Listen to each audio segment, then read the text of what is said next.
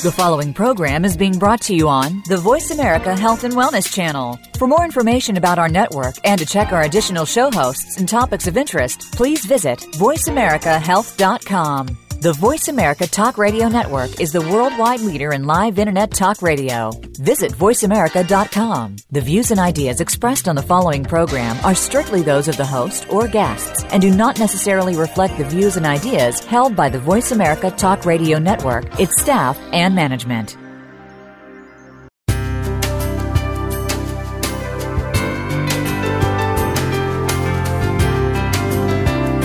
Good afternoon and welcome to Frankly Speaking About Cancer with the Cancer Support Community. Your host is Kim Thiboldeaux, President and CEO of the Cancer Support Community. This hour is designed to inspire, inform, and to help you live better with cancer. Now, here's your host, Kim Thiboldeaux.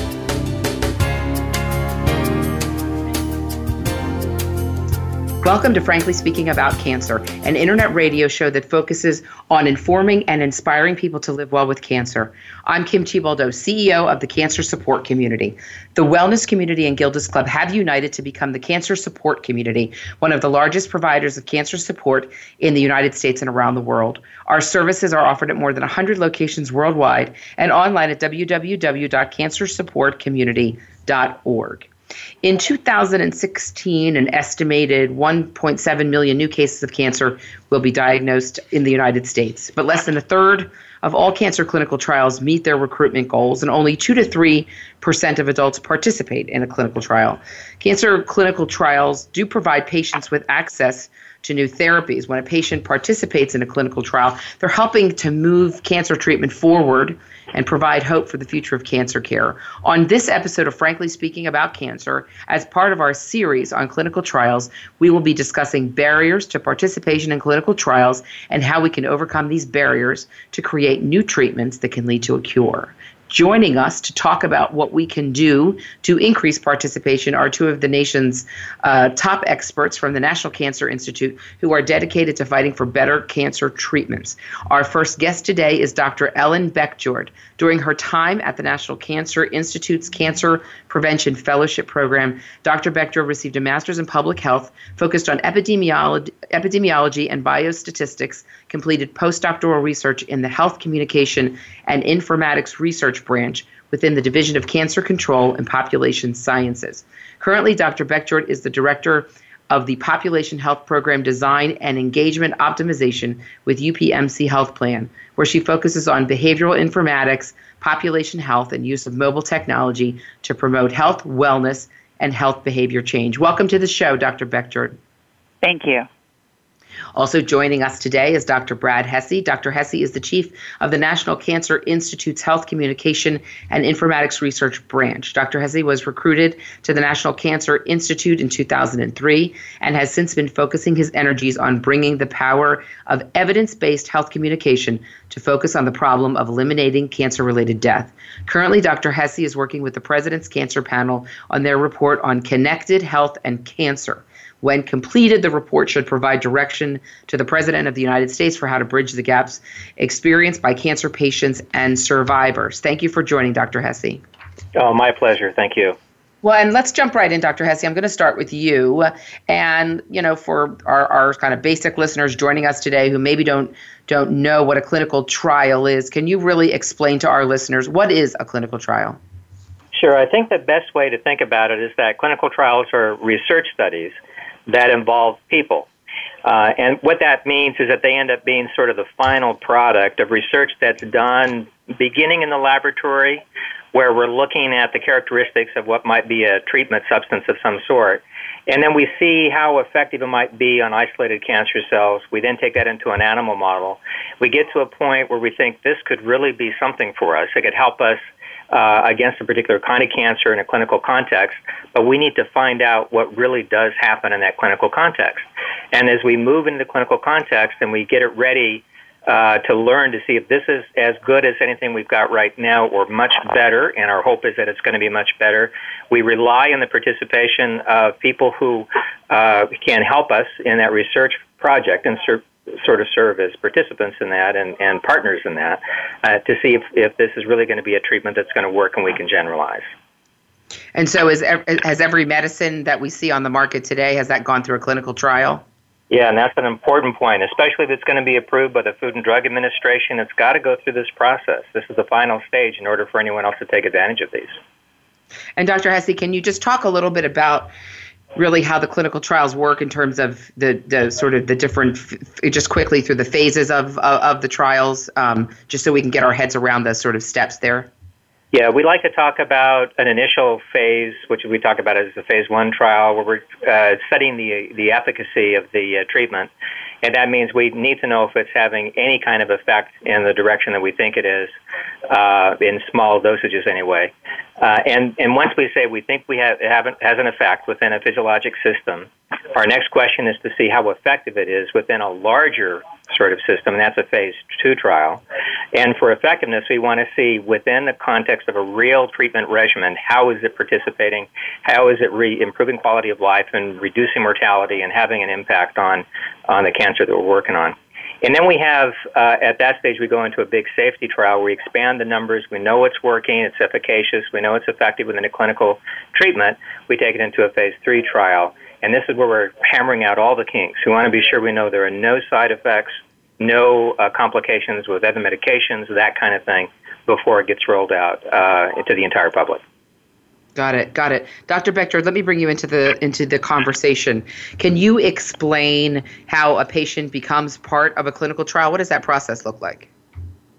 Sure, absolutely. So clinical trials always have eligibility criteria that can be related to the nature of the disease a person has. They can be related to um, other factors associated with the person, like their age or their gender. There are lots of things that go into the eligibility criteria, meaning are you someone who is eligible to be a part of this trial? And sometimes there are even geographic restrictions. There are some types of trials that people can participate in, even if the trial is centralized in a university or a healthcare facility that isn't where they live, but sometimes due to the nature of the trial, which may involve the necessitation of in person visits and the like, you need to live near where the trial is being conducted. That said, I think you're beginning to point to one of the barriers. So the um, the National Institutes of Health and the government provide a wonderful resource, clinicaltrials.gov, where you can search for clinical trials related to any disease and filter that search by various parameters like geography to find clinical trials that are available for you. And it's also often the case that an individual's healthcare provider will introduce them to a trial that they're aware of that might be applicable to their particular disease. And so those are probably, you know, there are ways that individuals can search themselves for clinical trials, but a lot of mm-hmm. the time that information is brokered through the healthcare system. And then there are even companies or specific initiatives that have, um, and there are several of these, and some of them have, have been funded by, um, by the National Cancer Institute in particular through Small Business Innovation Research Grants, designed to help people find trials that may be applicable to them because that information is of very high value and we're um, learning more and more that consumers need additional support to navigate that information environment and find the trials that might be applicable to them. Mm-hmm, mm-hmm. So, so Dr. Beckjord, are are there clinical trials available for all types of cancer, all stages of cancer? I can't say with 100% certainty that that's the case, but I yeah. wouldn't be surprised if there is very broad coverage. There are even trials that are focused exclusively on cancer prevention. So some trials mm-hmm. are only, you know, you're only eligible for them if you do not yet have cancer but may be at increased risk for it.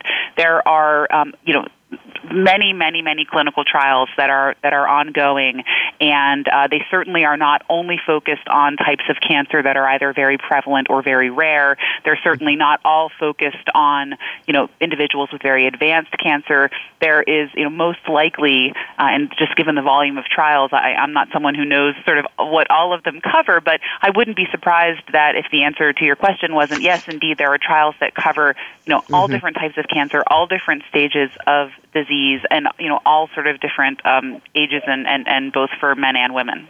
Mm-hmm, mm-hmm. We're going to get to a little later in the show. We're going to talk a little bit about um, uh, some of the barriers to participating in clinical trials, and we're going to talk about some of the myths.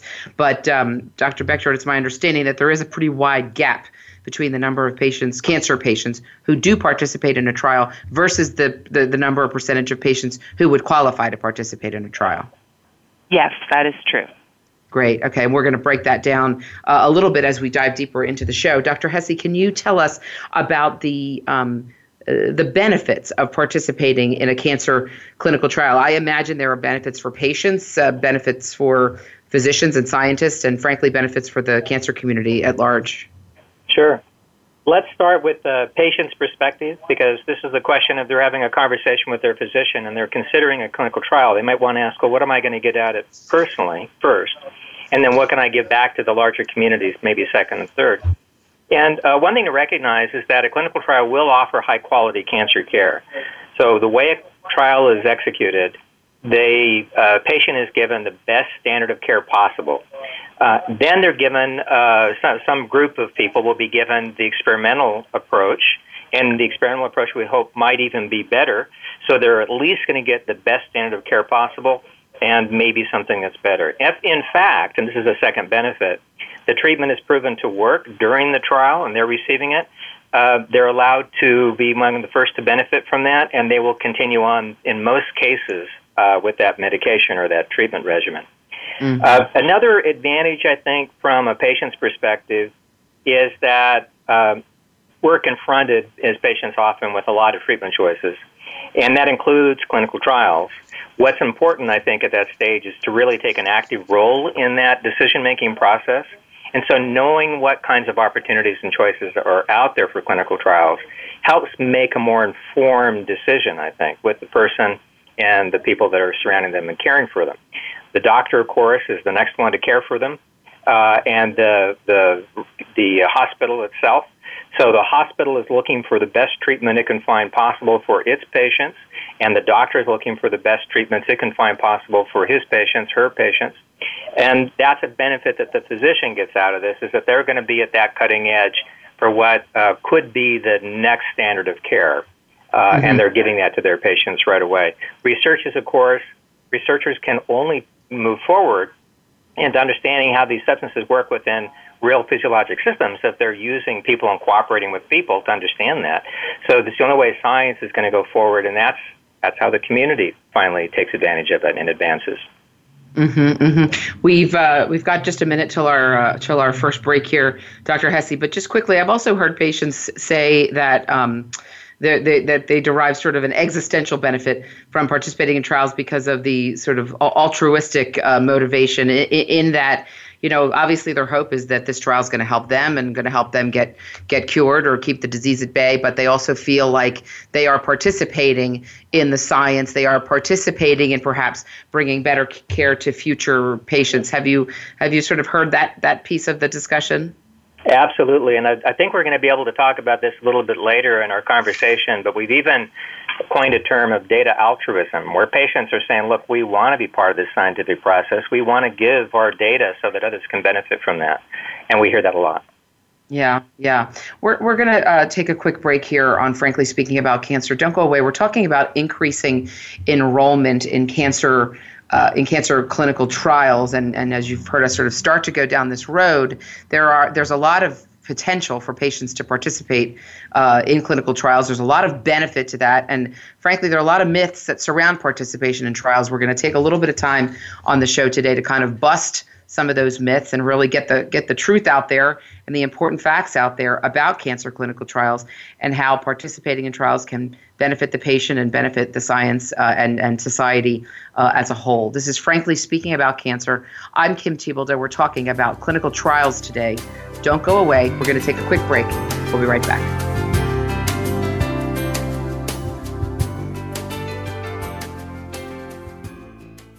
Become our friend on Facebook. Post your thoughts about our shows and network on our timeline. Visit facebook.com forward slash voice America. Cancer. It's a lonely word. Terms I don't understand. Choices I never thought I'd have to make. But there is hope and help. Support from cancer survivors. Links to research and clinical trials. Help with finances and access to care. All behind you at Breakaway from Cancer created by Amgen to empower cancer patients. The cancer support community is proud to be a partner of Breakaway from Cancer. People living with breast cancer often find it difficult to ask for help, and many of the people in their lives want to help but don't know how.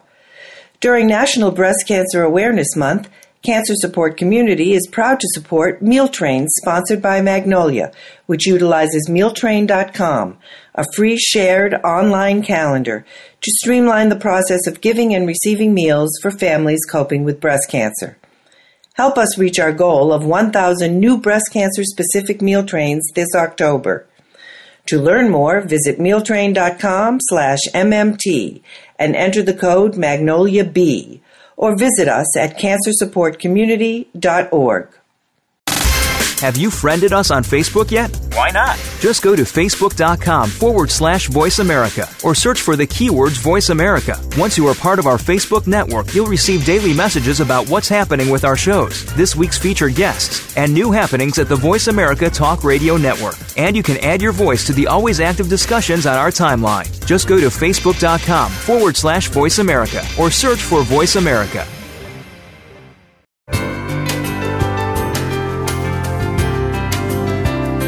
You're listening to Frankly Speaking About Cancer with the Cancer Support Community, an inspirational program offering the resources you need to live a better life with cancer.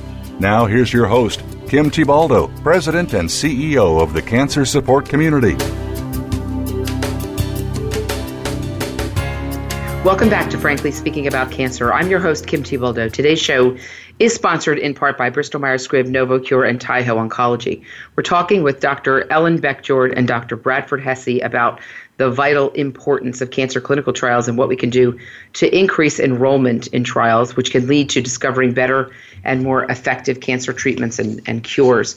Um, I want to talk for a minute or two and ask both of you about some of the common myths that surround uh, cancer clinical trials. Dr. Hesse, I'll start with you. I know that one of the um, one of the common myths that we hear from patients all the time is, uh, "I don't want to get the placebo." Um, can you talk about placebo, particularly in the context of maybe explain what placebo is, and then talk about it in the context of cancer clinical trials? Sure. So the way that we used to do uh, research, kind of in the early days when we had uh, pills, is that we would uh, come up with an ineffective comparison group, a control group, and uh, usually that was a sugar pill, and that was referred to as a placebo. And so this was happening 40, 50 years ago, actually, before the institutional review boards came online in big way and said, uh, wait a minute, uh, yeah, I understand you're going to get a big effect by comparing your particular uh, medication with a sugar pill, but um, there are already other medications that might be existing. You can't do that anymore with your patients. If you're going to be doing a clinical study, you've got to be sure that they have the best treatment available now, and you can't give them a placebo. So uh, it's it's a myth entirely, and I'm glad we're myth busting that people would get a placebo. They're going to get the best treatment available currently, and we're hoping that the experimental drug will be even better. Okay, and I think that's a I think that's a critical one because I think that folks a lot of folks tell us they know they they know what a clinical trial is, but um, I, you know what, when we drill down, we actually really don't they really don't know because they don't understand that you're not going to get a placebo in a cancer treatment trial, and that's a critical point for us to drive home. I think on the show today, um, Dr. Beckjord, some other myths that we hear, and maybe you can clarify for us. A lot of folks say. Um, uh, well, you only go on a clinical trial as a last ditch effort when everything else has failed. True or false? False. The um, the the idea that you know clinical trials should only be used as a last resort is is absolutely a myth there, I, I think that comes from the idea that one of the you know treatment potentials in a clinical trial is you know quote unquote experimental, but as as Dr. Hesse mentioned, you know this would be a treatment that is known to be as good, and there is reason to believe potentially better than the standard of care. And so it is certainly the case that it's absolutely appropriate to enroll in a clinical trial if you meet eligibility criteria and the rest of the parameters of the trial are applicable to you um, at any point in your treatment, including um, when you're being treated with curative intent. Mm-hmm, mm-hmm. So again, I think another important point to drive home uh, uh, with our listeners. There are trials available at all different stages of disease, and it's a question as you're diagnosed with cancer, you should ask your doctor: Might there be a trial that's right for me, that's available to me, um, for all of the reasons that, that you just mentioned? Um, just a, just a couple more, Dr. Hesse, that I'll throw out. Uh, we hear patients say that um, they feel like I don't want to go on a trial because I'm going to be treated poorly. I'm going to be treated like a guinea pig or, or, or, or a lab rat. What do we know about the experience of patients in trials? The, so we understand that because trials are very controlled and they're going to be comparing against the very best care available currently, that uh, it's the exact opposite. Rather than being treated with disrespect or as a lab rat or with substandard care, in fact, they're going to be treated quite well and they're going to be treated with the best possible care available. And they're going to be doing it in a way that uh, we know is, has high quality. So, Dr. Hesse, let me ask you. Let's let's move into what we know about sort of you know enrolling in trials, engagement uh, uh, in trials. We know that there's a big gap between patients uh, who do enroll in a trial versus patients who might be eligible to enroll in a trial. The numbers I hear, and you correct me if, if we're, we're, off the mark here, about 3 to 4% of adult cancer patients participate in clinical trials. Data shows that potentially 25 to 30% or more of, of adult cancer patients would qualify to participate in a clinical trial. Why, why is enrollment lacking? What, what, what explains this gap? Well, there are, there are a few reasons that we've been studying. There's a wonderful little paper. It's available at the website of Memorial Sloan Kettering. I just took a peek at, it, as a matter of fact. And they said that here are the concerns that uh, they hear the most as, as Sloan Kettering. They said, one, people do worry a little bit about side effects and safety, uh, justifiably. And so, one thing to recognize, and I'll say it right now, is that every trial has, every trial has a, a, data, a data safety board and uh, very strict provisions to protect the, the safety of every participant in a trial. Uh, there are also some concerns about insurance, and I might mention that that's also a bit of a myth because uh, there is there's federal and state legislation that requires insurance companies cover many of these trials. Uh, we hear about inconvenience of trial locations. Sometimes it's just a little bit too far away, and people have a struggle to go. And we'll talk about that a little bit later. Possible solutions to that. That's a I understand that's a legitimate concern. Uh, and then uh, maybe some skepticism from on people's part, just lack of awareness, some of the myths that we talked about earlier on, and feeling like a guinea pig that you were kind of talking about. Uh, those can be obstacles that we can remove with just better awareness and more talking about it, like you're doing on this show right now. Yeah, and and so how for, to understand in the in the sort of research context, how is this problem, how is this gap impacting the research uh, process and our progress towards finding more effective treatments and, and, and potentially even a cure because I've, I've also read that less than one third of all cancer clinical trials actually meet their recruitment goal, goals. I mean that's a that's a dismal picture when we're in, when we're in this environment of sort of better treatments, better technologies to sort of advance the, you know advance the the uh, the treatments and, and advance towards a cure. We're st- we still seem to be facing this gap. It must be having a huge impact on the re- on the research. Yeah, you're exactly right, and that's the big paradox. I think is we're right at a time now where we, where we've accumulated enough technical knowledge, enough biomedical knowledge that we can move forward very quickly and, and advance very quickly. But the limiting rates, the limiting step, I think, has to do with participation in the research process in order for us to move forward. So we really do need to figure out as a community on how to address that problem and get greater participation throughout the community so that we can move science forward more quickly. And I think you mentioned it earlier on that there's not a treatment out there that hasn't been through clinical trials. So we're mm-hmm. going to have a long queue if we don't start participating. Mm-hmm, mm-hmm. Dr. Beckjord, let me let me ask you this. There's a lot of conversation, you know, in the healthcare world today about sort of big data and about sharing data and uh, you know sort of other technologies that are being employed to kind of cl- close the research gap. Just help us understand sort of as you know as lay people as consumers what are we talking about here? What, what's the data? What are the technologies that can help close this gap and move us uh, to better treatments and potentially towards cures? So with respect to big data in particular and um, ideas around data sharing. Those are those are two uh, and sometimes related, but also also different ideas.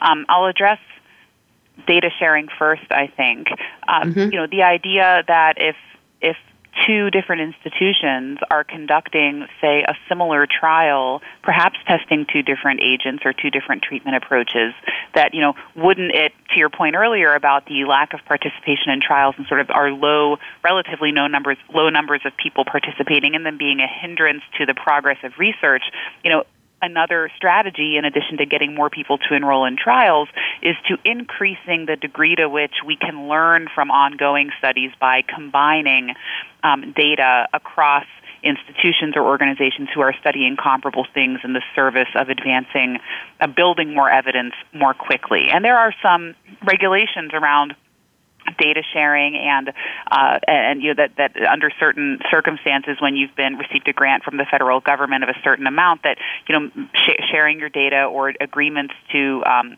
to share your data or your findings uh, are are part of stipulations of receiving that money. And so there's definitely been a push around data sharing. It requires a certain degree of data standardization because you know it's hard to combine apples and oranges so to speak mm-hmm. but mm-hmm. if you're able to coordinate across a number of efforts such that you're collecting data in the same way so that after the study is over or during the study those data can be combined in the service of amplifying uh, how what you can learn and how quickly you can learn it that's a real benefit of data sharing big data uh, is a term that is used to refer to a lot, lot of different kinds of, of data, um, oftentimes genetic data or genomic data. So these are, you know, where we have very large data sets that include, you know, a, a very large number of, of variables or, um, and Brad uh, can probably speak to this better than I can, so I'm going to stop in a moment and let him take over. But, you know, large volumes of data, um, usually a lot of data on a lot of individuals,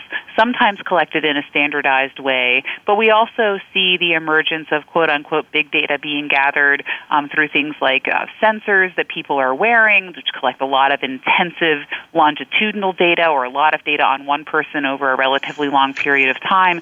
And, and these data are being used, there are new analytical methods that we're needing to apply to these data. They are kind of pushing the boundaries on data sharing, but there's certainly a lot of reason to believe that these new types of data and the analytical techniques that are applied to them are are another way that we are going to be able to advance and expedite what we can learn about uh, cancer treatment, sometimes in the context of clinical trials, but also sometimes in the context of just very basic research. But, Brad, I don't know if you'd like to add to that. Yeah, we've got about a minute until our, our next break here, but please, Dr. Hesse, jump in. Uh, so I, you mentioned earlier on that I had worked on a report for the President's Cancer Panel. So this is a report yes. that goes to the President of the United States. It's entitled Connected Health. And it makes the point that Ellen is bringing up right now that one way of accelerating our progress is by increasing the parallelism at which we collect data from a lot of patients at the same time by using mobile technologies and, you, and being more preemptive in some of our trials so that we try early on in the process and we get uh, uh, biochemical assays using a, like a spit thermometer, that kind of thing. Uh, and uh, by doing that, we can, uh, we can move more quickly, I think, toward discovering cure uh, than we could 10, 15 years ago. So it's in this new area of connecting up our data streams that we're going to get more efficiency out of the trials that we have. Great, great, excellent, great, uh, great, great insight on that, and I think it's important for uh, for us to be having this conversation about the data piece, uh, uh, you know, as well as some of the frontline questions that patients are being faced with around clinical trial uh, enrollment. And I'm confident that our listeners are really uh, uh, gaining a lot of good insight from the conversation. this is frankly speaking about cancer. We're talking about engagement in, cl- in cancer clinical trials with two experts, Dr. Ellen Beck Jordan, and Dr. Bradford Hesse. We're going to take a quick break. Don't go away. We'll be right back.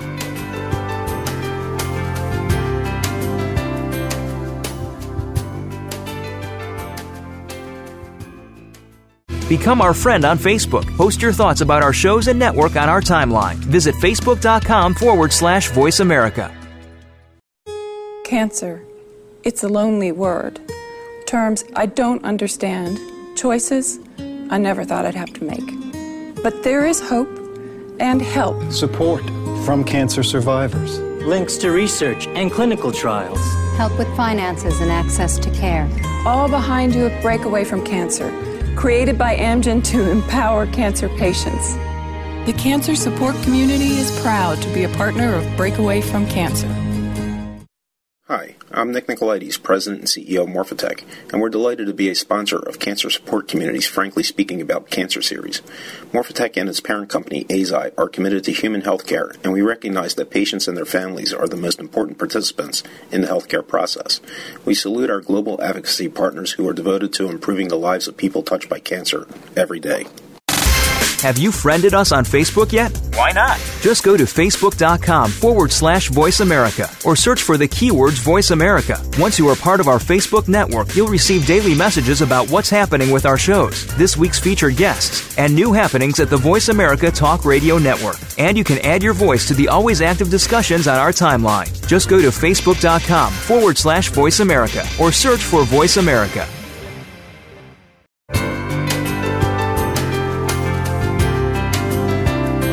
You're listening to Frankly Speaking About Cancer with the Cancer Support Community, an inspirational program offering the resources you need to live a better life with cancer.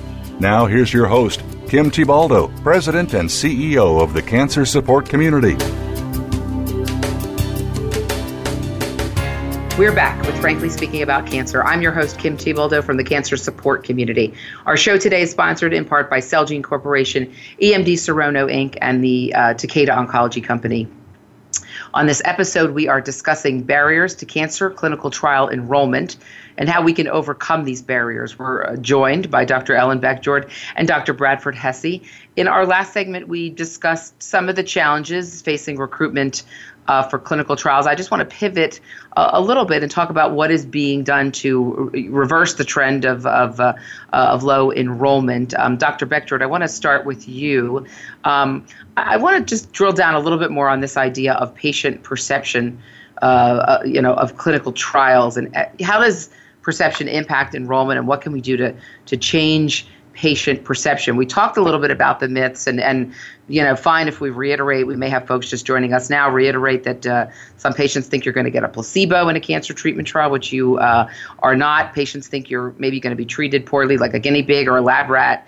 Um, but but let, let's let's talk a little bit. Let's dive in on this sort of you know individual and societal perception of clinical trials and, and what we can do to uh, kind of turn that around and create a more positive perception around trials. Sure, and I think we should break perception down into two different parts. One is perception that happens because people actually become aware of trials and then sort of their perception or attitude about the trial once they've become aware of it because we really have significant barriers on both fronts and I think the reasons that their barriers are different. With respect to just making sure that that patients learn about trials that are available to them, one of the biggest barriers is simply a matter of time. Um, anyone who's gone through a cancer diagnosis knows that the time of diagnosis is often an incredibly hectic and overwhelming time. And it's difficult to make room for anything that isn't felt to be non-essential. Um, there are, you know, treatment plans that have to be made. Sometimes there are, you know, is the need to schedule surgery and follow up imaging, et cetera. And I think both the patients and, frankly, the healthcare system are trying to do that in a very limited amount of time. And we have a barrier related to, you know, how do you create the time and space in those clinical encounters to introduce the idea of a clinical trial and then have the conversations necessary to make sure that the patient is informed well enough to give consent to be a part of the trial. It's simply just not a standard part of the workflow around that initial time of diagnosis. And there are likely some ways that we can change that by introducing the prompting the healthcare provider to have that conversation by putting it into uh, the workflow that may happen within the electronic medical record. It may happen by having an agent, and this is the case in many cancer centers, having a navigator or um, a healthcare provider who's specifically tasked with talking with uh, patients about clinical trials, so that it's not something that has to be added on to an you know already existing workload for a provider, but there's a provider whose task is to simply have those kinds of conversations because we just have to make it. We have to prioritize it. We have to make time and space to have those conversations during a time that is often very jam packed and overwhelming. uh, there's a survey that the National Cancer Institute conducts called the Health Information National Trend Survey, and in 2014 there was a question on the survey about if you've ever um, been told about a clinical trial as part of your treatment for cancer for respondents to the survey who have a history of cancer. And only 10% of the cancer survivors in the survey in 2014 said yes, they'd been told about a clinical trial as a treatment option. Now, there are two things to note there. One is that we do know that the introduction of trials into treatment doesn't happen as often as we'd like it to. But I would strongly suspect that that 10% is also a function of the degree to which people remember that happening. Because during a time when you're emotionally overwhelmed and needing to be making a lot of decisions and the kinds of decisions that you've maybe never made before related to healthcare, it's just simply very overwhelming to remember every single thing that you were told about, much less something like a clinical trial, which we also know from the same time period in 2014, roughly 25% of Americans who responded to this survey said they'd never even heard of a clinical trial. But once we can overcome the barrier of awareness, that's where we then need to begin to tackle barriers related to misperceptions and myths about trials. And again, I think this is in part a matter of time and information provision.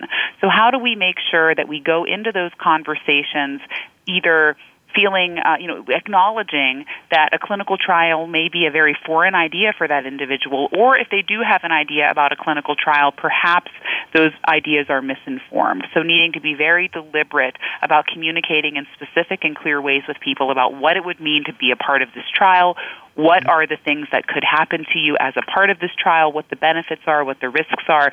You know, that's what informed consent is about. But again, those things take time. And, you know, I will say that, uh, as, and this is probably true for many of the folks who are listening to your show and also for, for Brad, when someone who is in my life, a friend or a family member, is diagnosed with cancer, this and I, I'm often contacted because they know that I know a few things about about this field. The first yeah. thing I always offer to do is to look for clinical trials that might be applicable mm-hmm. to them because mm-hmm. I know that that might not be something that's on their radar, that it's an important thing, and that they may not have the time, space, or wherewithal to do that at that critical moment.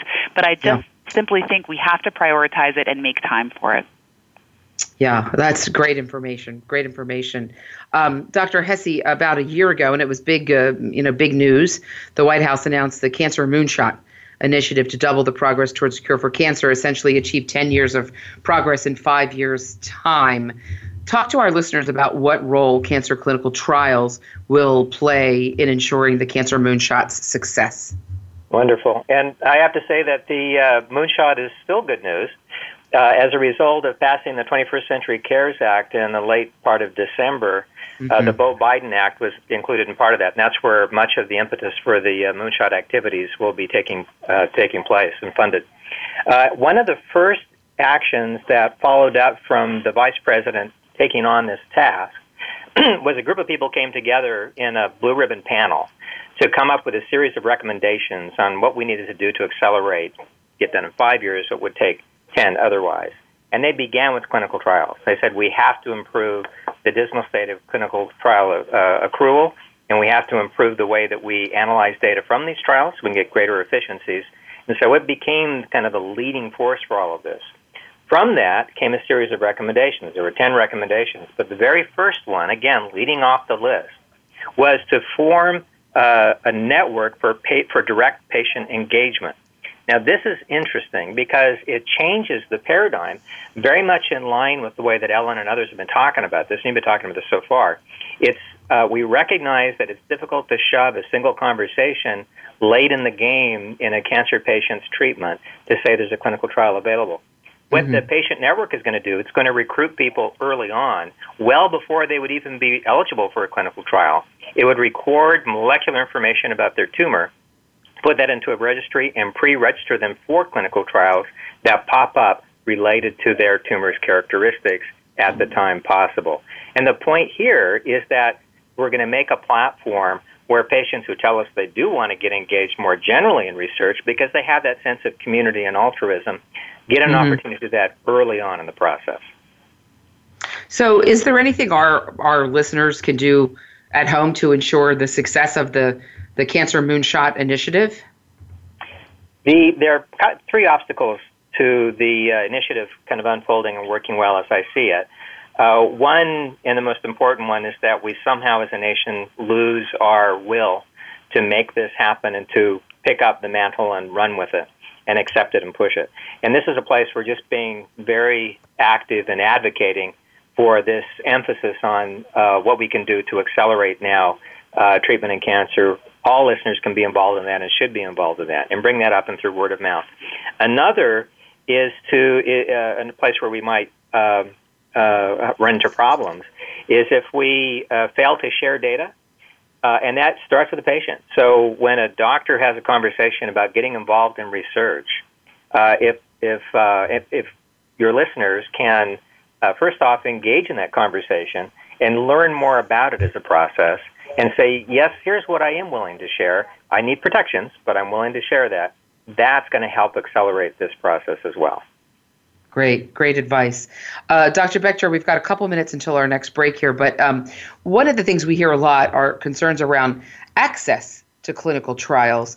Um, we know that a lot of trials are happening in the big academic centers um, fewer trials available in, in community oncology settings where most pa- cancer patients are treated. We also hear things from patients about, look, you know, may, maybe the maybe my insurance company is going to cover the cost of the trial, but who's going to cover the cost of my daycare, my transportation? If I don't go to work, I don't get paid. Some of these other sort of social and, and, and emotional and practical barriers that that uh, that that patients face. What are we trying to do to overcome some of these access challenges?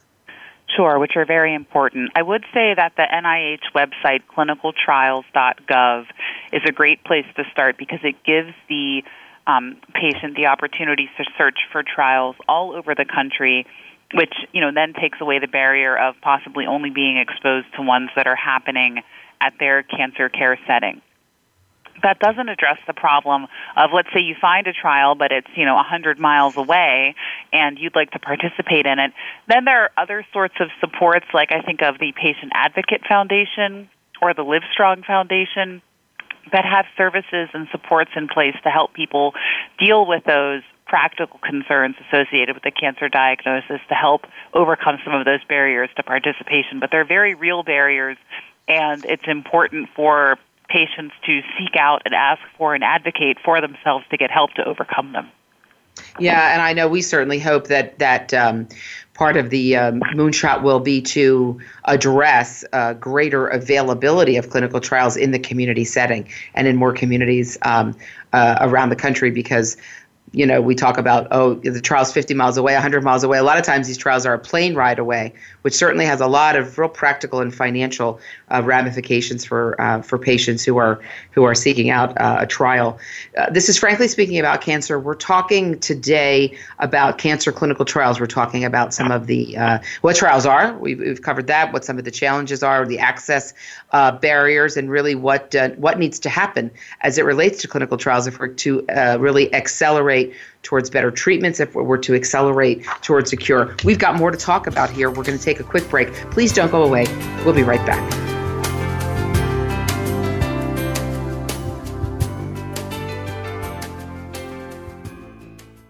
Become our friend on Facebook. Post your thoughts about our shows and network on our timeline. Visit facebook.com forward slash voice America.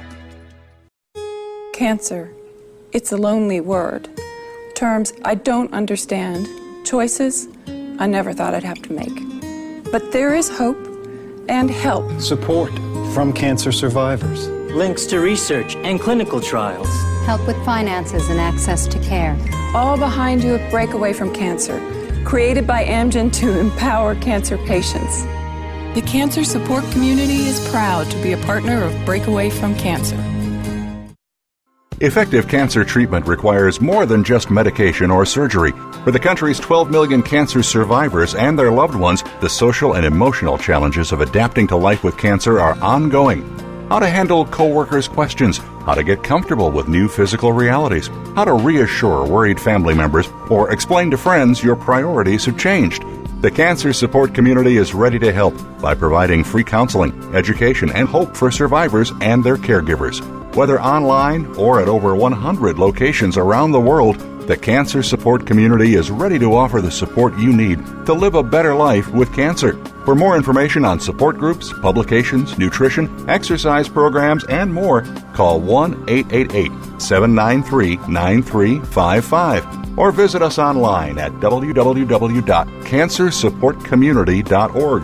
That's cancersupportcommunity.org. The Cancer Support Community, a global network of education and hope. Have you friended us on Facebook yet? Why not? Just go to facebook.com forward slash voice America or search for the keywords voice America. Once you are part of our Facebook network, you'll receive daily messages about what's happening with our shows, this week's featured guests, and new happenings at the Voice America Talk Radio Network. And you can add your voice to the always active discussions on our timeline. Just go to facebook.com forward slash voice America or search for Voice America.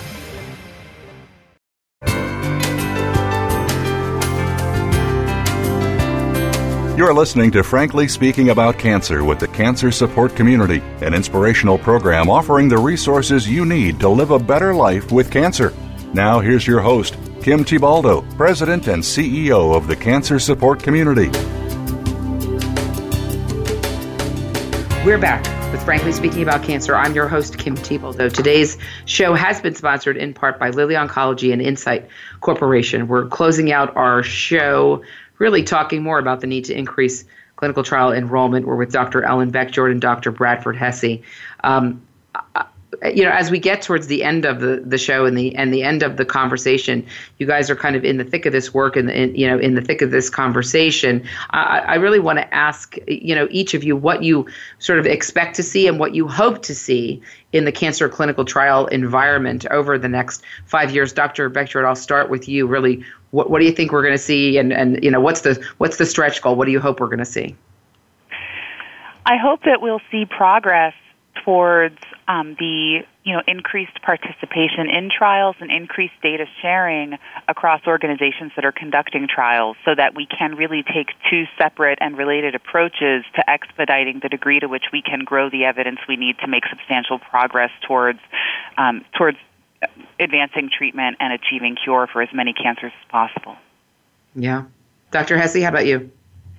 You know, I'm hoping that in the next five years we see a, a change in the way that people think about clinical trials, recognize what a partnership opportunity this is, and how we can contribute information to the research enterprise early in the process. So destroy some of these myths that we're talking about as we have a national conversation about exactly how important that is. And then if we do that, I think just like we've seen in a lot of other areas of this economy, uh, certain things start taking off dramatically. And I think that's going to see now an escalation of people wanting to get involved and clamoring to get involved in clinical trials. Hmm. You know, Dr. Beckjord, I just I want to talk a little bit about just for a minute about the importance of sort of social and emotional support and other interventions in in trial participation. You know, at the cancer support community, we did a we did a study. We we uh, studied an intervention to help patients with with uh, treatment decision making, and we sort of did some myth busting around clinical trials in each of those counseling sessions. And as a result, once patients really were educated and took a moment to understand uh, what clinical trials really were, then actually we had in the study 9% of patients enroll in a clinical trial from one 45 minute counseling session. Um, you know, how, how, and that's three times the national average, you know, just to remind our listeners. But, but you know, what, what is the importance of that, of social and emotional support? You know, you, talk, you talked about the doctor visit. It's so pressing. There's so much that has to be communicated. But if we could slow down for a minute um, and, and maybe understand patients' concerns and what their barriers are, you know, do you think that could really make a difference in enrollment? Absolutely. I think that it could make a huge difference because not only does that type of conversation help to address some of the concerns that people may have about trial participation. But um, Brad and I have, have done some research in the past showing that, you know, one of the most challenging things, or one of the many challenging things about a cancer diagnosis is that there's often a lot of emotional distress and feeling pretty emotionally overwhelmed at the time of diagnosis. And it's also a time when a lot of decisions need to be made. And we know from a psychological and cognitive perspective, we are sort of least equipped to make decisions and process information when we are emotionally overwhelmed. Yeah. And I, so I think that there's two ways those kinds of conversations can serve to advance the agenda on clinical trials. One is simply creating the time and space to have the conversation to relay what is relatively complex information to someone in a way that they can understand and digest, but also to begin to address what we know are a lot of the emotional challenges that naturally accompany a diagnosis of cancer. And by addressing those, you separately create an environment in which an individual is better equipped to hear, retain, process and make use of critical information related to their care, not just related to clinical trials, but to their care overall. Yeah, it's it's great to great input. Um, as we get to the close of the show, I just want to ask each of you if we've got somebody listening today, maybe they've just been diagnosed with cancer, maybe they've heard about clinical trials, maybe they haven't. You know, really, what what advice? I'm going to start with you, Dr. Hesse. What advice? What tips do you have for somebody who's just been diagnosed as it relates to to to a clinical trial? What questions should they be asking? What steps should they be taking um, as they sort of navigate a diagnosis of cancer? You know, I there is a good colleague of ours, Jessie Gruman, who one time said she that when she was diagnosed with cancer, she became uh, inadvertently activated. She said that was mm-hmm. the most engaging time of her life. She had no choice but to just dig in and figure out what was going on.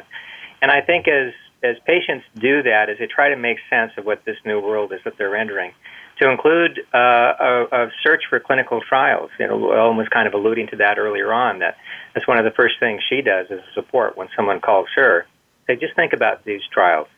Uh, so I would I would recognize first that that's um, that's a it's a natural phase to have questions, uh, have doubts, have some insecurities about what this means, but it's a process of understanding what it can do for you in a in a treatment setting uh, and the advantages it can provide, not just for you, but for others in the community at large, and then uh, have more conversations with people just to make sense of all of this. Yeah, great advice, Dr. Hesse. Dr. Beckjord, what, what would you like to add? I'd like to pick up on the last point that Brad made, and I agree with what he just said, but I think that it's about enlisting as many people as you can to help you gather and process information as it relates mm-hmm. to clinical trials, but just to cancer generally. You know, most people hopefully have not been diagnosed with cancer before when they receive a diagnosis, and you know, few of us are experts in, in going on that journey, though people like Jessie Gruman, who who Brad mentioned, you know, who, who had been diagnosed with cancer multiple times, developed that kind of expertise, even if it's not expertise that they wanted. But for most of us, it's a very unfamiliar journey, and so I would encourage people diagnosed with cancers to recognize that no question that they have is a bad question to ask. Ask every question you have. Force the conversation to slow down to a pace that you find acceptable. Force the whole process to slow down until you feel like you have the information you need to make what are very critical decisions. Enlist the help of friends, family, and other cancer survivors. If you can connect with them, they may be people you already know, or the place where you're receiving treatment likely has a network of individuals who've been treated previously that are willing to provide peer support other survivors always have the best advice for newly diagnosed uh, patients in my experience. So connect with those people bring a note taker to your appointments record what is said at the appointments on your smartphone if you have one. Just document gather information and then recognize that it is absolutely appropriate to give yourself the time and space to process that information even when it feels like decisions have to be made quickly never be afraid to say i need things to slow down and i need more information before i can make a decision. Great, great advice, Dr. Beckjord. I, I want to thank both of you uh, for joining the show today, Dr. Beckjord and Dr. Hesse. It's been uh, it's been a great conversation. We've covered uh, a lot of ground. Obviously, more to more to cover and more to share, which is why we're making this uh, uh, this particular topic a series uh, on Frankly Speaking About Cancer. We're going to be doing uh, uh, several shows on cancer clinical trials and the importance of awareness and education and the importance of accelerating enrollment uh, in cancer clinical trials. Uh, you, you both mentioned Jessie Gruman, who was also a friend of, of ours and a friend of our organization, and I think it might be fitting to uh, dedicate the show today to uh, to Jessie Gruman, and she was a great uh, advocate and, and a, a, great friend and just a terrific uh, human being, and we all learned a great deal from Jessie. So we would like to do that and dedicate the show to Jessie today. I want to thank our listeners for joining us for Frankly Speaking About Cancer. I'm your host, Kim Thiboldeaux from the Cancer Support Community. I also want to let our listeners know that we have a new uh, educational program about clinical trials, frankly speaking, about cancer clinical trials. There are a host of resources at our website at www.cancersupportcommunity.org slash clinical trials. Again, that's www.cancersupportcommunity.org slash clinical trials. And check out our website and uh, call us on our helpline. That number is 888-793-9355. You can speak to one of our counselors uh, uh, any day, any day of the week. Give us a call at 888-793-9355. We want all of our listeners today to know that you do not have to face cancer alone. I'm Kim Thiboldeaux. This is Frankly Speaking About Cancer. Until next time, be well, do well, live well.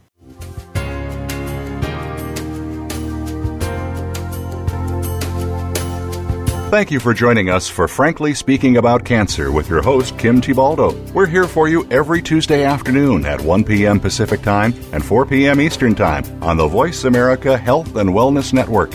In the meantime, stay connected online at cancersupportcommunity.org. That's cancersupportcommunity.org.